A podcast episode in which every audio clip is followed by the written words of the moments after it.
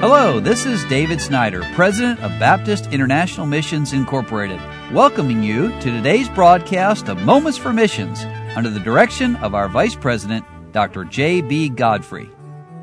I don't usually repeat stories of the different missionaries too often because there's so many of them. I like to give you stories from all over the world, but I want to tell the story today of Jim and Emmy Savali. The last time I read their letter, Brother Savali had flown over to American Samoa and the day he was going to go back home, his wife was on the other island. The shutdown hit and he couldn't leave. So because of that, I want to bring you up to date on what God's doing there in the Samoan Islands.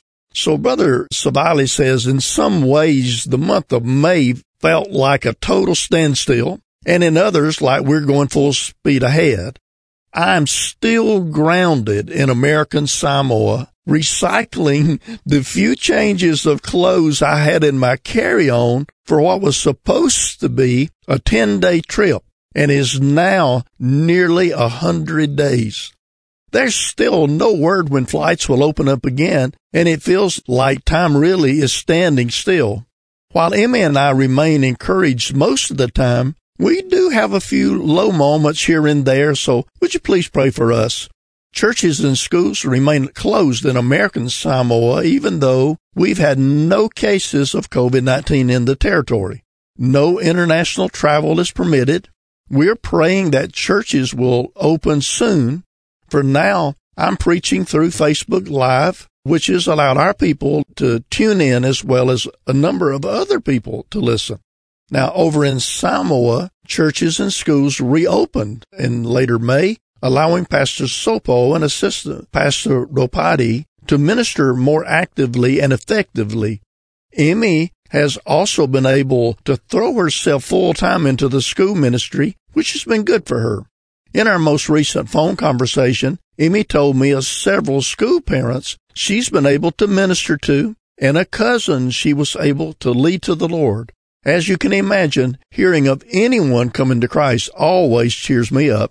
We've also been able to go full steam ahead with our building project between the funds that the church members in Asau gave and saved over the last two years and a grant that we just received in Samoa, we were able to complete the drawings, receive all the necessary permits and licenses, place the order for materials for the project.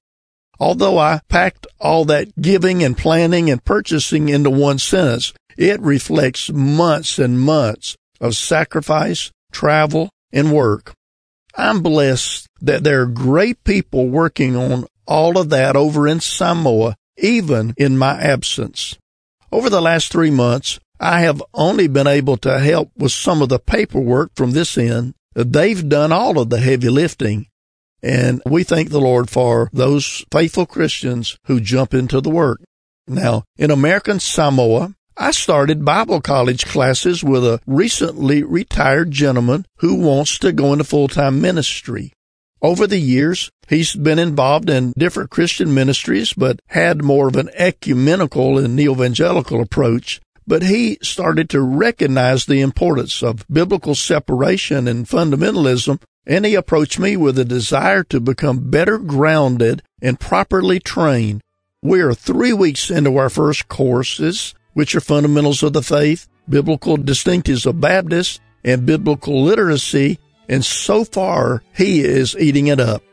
Thank you again and again for your friendship, your prayers, your support. We're praying for you as well as you deal with this COVID related restrictions in your areas and the social unrest that's raging at the moment. You've been listening to Moments for Missions. For further information, please write to BIMI, P.O. Box 9, Harrison, Tennessee 37341, or call us at 423 344 5050. Or you can visit us online at www.bimi.org. Until next time, may the Lord richly bless you.